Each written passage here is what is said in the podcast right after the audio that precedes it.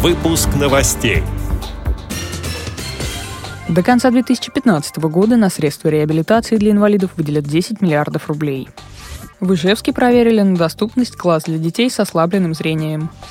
Сегодня в Международный день белой трости Липецкая областная специальная библиотека для слепых проведет акцию «Внимание, слепые пешеходы». Нижегородская областная организация ВОЗ отметит 90-летие.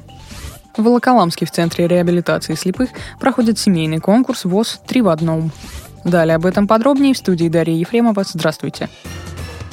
До конца 2015 года из антикризисного фонда будет выделено 10 миллиардов рублей на обеспечение техническими средствами реабилитации инвалидов. Как сообщает информагентство Redrum, более 7 миллиардов из них пойдут дополнительно на регионы. Об этом заявил глава Фонда социального страхования Андрей Кигим в ходе встречи с депутатами фракции «Единая Россия». Цитирую его слова. Для прозрачности процесса обеспечения инвалидов техническими средствами реабилитации необходимо включать данные по численности инвалидов в прогноз социально-экономического развития. В столице Удмуртии Ижевский класс для детей с ослабленным зрением в школе номер 61 проверили на доступность. Участники рабочей группы «Образование и культура как основы национальной идентичности» регионального штаба Общероссийского народного фронта выявили некоторые недостатки и высказали в адрес городских чиновников претензии по поводу неготовности школы к приему первоклассников с особенностями развития. Цитирую слова руководителя региональной рабочей группы «Образование и культура как основы национальной идентичности» Игоря Гвоздева.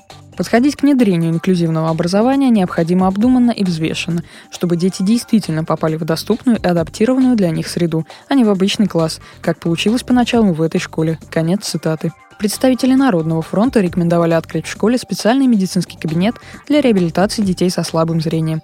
Как сообщается на официальном сайте УНФ, все условия для обеспечения инклюзивного образования для первоклассников будут выполнены до конца декабря.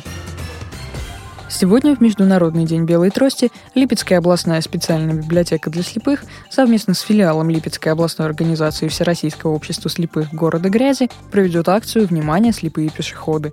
В программу мероприятия войдут флешмоб на дороге, мини-спектакль для старшеклассников «А вы смогли бы?», анкетирование «Мы хотим, чтобы нас увидели». Также в рамках акции состоится встреча с сотрудником ГИБДД. В Нижнем Новгороде 23 октября 2015 года в 11.00 в актовом зале производственного объединения «Автопром Агрегат» состоится концерт, посвященный 90-летию Всероссийского общества слепых и 90-летию Нижегородской областной организации ВОЗ. Гостями мероприятия станут представители правительства Нижегородской области, администрации Нижнего Новгорода, областного законодательного собрания, городской думы, общественных организаций инвалидов, а также представители Центрального управления, председатели местных организаций ВОЗ и руководители предприятий Всероссийского общества слепых. Сегодня в Волоколамске в Центре реабилитации слепых начнется семейный конкурс ВОЗ «Три в одном». В соревнованиях принимают участие семейные команды из трех человек, двое взрослых и ребенок школьного возраста или один взрослый и двое детей школьного возраста. Взрослый участник должен иметь инвалидность по зрению и быть членом Всероссийского общества слепых. Конкурс завершится 17 октября.